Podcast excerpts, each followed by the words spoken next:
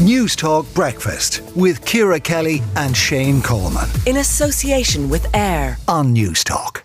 Six out of 10 CAO applicants have secured their first choice college courses this year. That's an increase on last year when just over half did so. Uh, the Minister for Further and Higher Education, uh, Simon Harris, joins us now. Uh, Minister, it's obviously a good thing that more people are getting their first choice.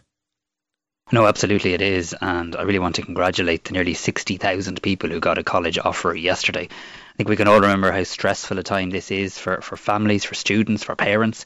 And I think the fact that we're now beginning to see the benefit of putting in the extra college places. So we increased the number of college places in key areas this year by 462. For example, we put 60 more medicine places in, and for the first time in a long number of years now, we're seeing medicine points falling. We're seeing nursing points falling.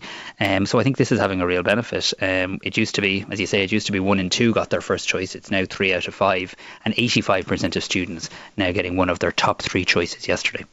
You have added a lot of places. Uh, has that made a difference? And tell us why you believe it has made a difference.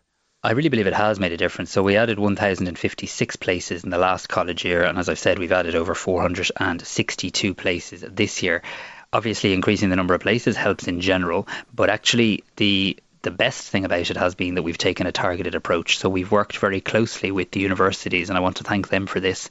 And we've worked closely with other departments like the Department of Health to identify where there's key skills needs and to try and, I suppose, match supply and demand uh, a bit better.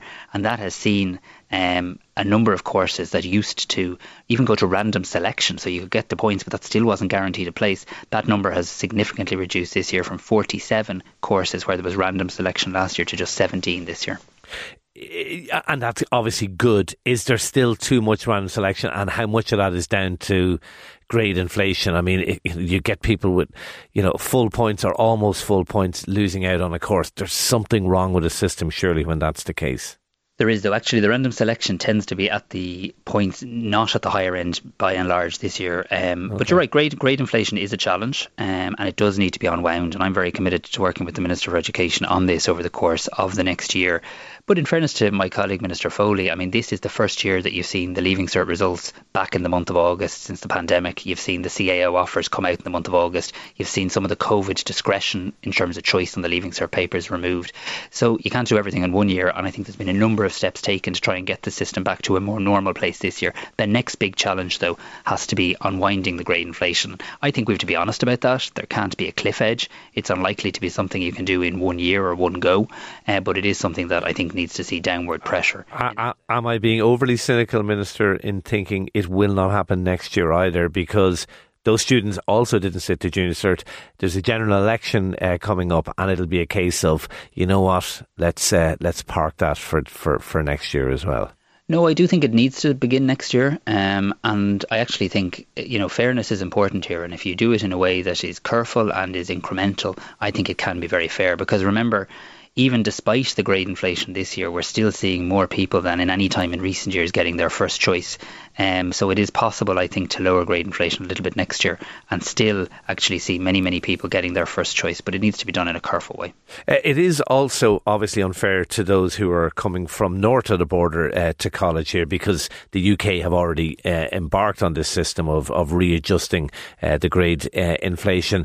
Uh, there's a report in the papers this morning, Carl O'Brien is a story in the Irish Times, you may or may not have seen it, Minister, that universities are looking at ways of boosting the number of students uh, uh, from the north because there has been a drop uh, in those numbers in recent times.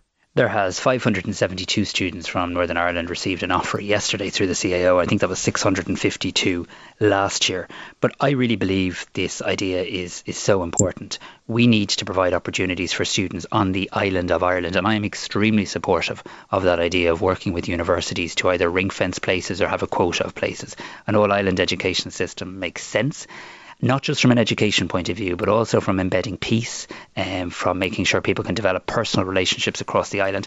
And quite frankly, Shane, we're doing it already um, in the north. We already have Irish students now with ring fenced access to 200 nursing places in Belfast and Derry this September, uh, 50 health and social care uh, places in areas like speech and language therapy. And from next year, from September 2024, we'll see Irish students going north to study medicine in Queen's and in um, Ulster University. So there's no reason why we can't do the same here in this jurisdiction. I think it's a really exciting idea. Of course, grade inflation is a part of it, but actually it's a bigger conversation than grade inflation. Why don't we actually just use all of the education resources on the island of Ireland in the interest of all of the students on the island of Ireland? Okay. Um, a couple of things, Minister, be- before we let you go. Um, obviously, the budget is happening next month. Uh, last year, those of us who send our uh, children to, to third level were delighted. There was a, a thousand euro uh, reduction in the uh, registration fee of three thousand euro. Is that likely to be repeated this year?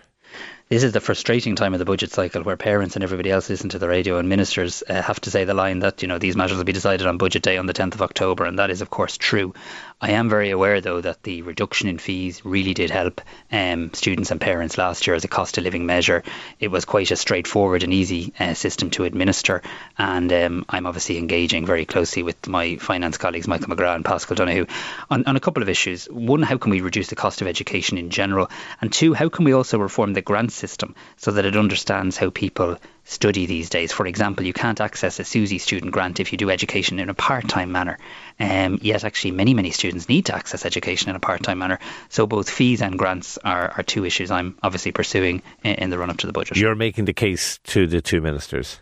I suppose my job to make the case, and in fairness to them, they obviously need to look at all of the cases, and, and government as a whole, we need to we need to knit the package together. But let's be clear: if there's a cost of living package which I believe there will be in this budget, it has to include students, it has to include parents. The cost of sending children to college, particularly if you have more than one child going at the same time, or if your child is moving out of out of home and needing accommodation, uh, is very real, is very significant, and I think we need to address that. And cost should not be a barrier to accessing education. Okay, all right. Uh, uh, very finally, can I ask you just about yesterday's constituency uh, review? Your own uh, constituency of Wicklow, Wicklow, the county of Wicklow, a hatchet job is how one of your uh, one one of your constituency rivals described what happened with the uh, the breaking off of a of a chunk of Wicklow and a chunk of Wexford into a new Wicklow Wexford constituency. Uh, you're obviously based in the north of the county. What's your reaction to what's happened? Well, look, as, as, as a resident of Wicklow, I think I've mixed views, and, and many people in Wicklow will have mixed views because that idea of your county being split uh, and your county identity is obviously a very sensitive issue. On the other hand, I think it is a recognition by the Electoral Commission that Wicklow deserves more representation in Dáil Éireann based on its population. And between Wicklow, Wexford, and Wicklow, um, these names are going to get a bit confusing, I feel. Uh, but you're going to go from uh, you're actually going to see um, you're actually going to see seven seats uh, in the Dáil. So it is a recognition that the population, particularly in the north of the county, uh, has increased significantly in recent years. So all elections are tough. Uh, the battle lines are now drawn. Everybody knows the map on which they'll be fighting the next general election, and I very much look forward to seeking re-election in, in the Wicklow constituency, uh, the constituency constituency that runs from, from Bray down to Wicklow Town and across to, to Baltinglass and up to Blessington. Okay, we'll leave it there. Minister for Further and Higher Education, Simon Harris, thank you for talking to Newstalk Breakfast. Newstalk Breakfast with Ciara Kelly and Shane Coleman. In association with AIR. Weekday mornings at 7 on Newstalk.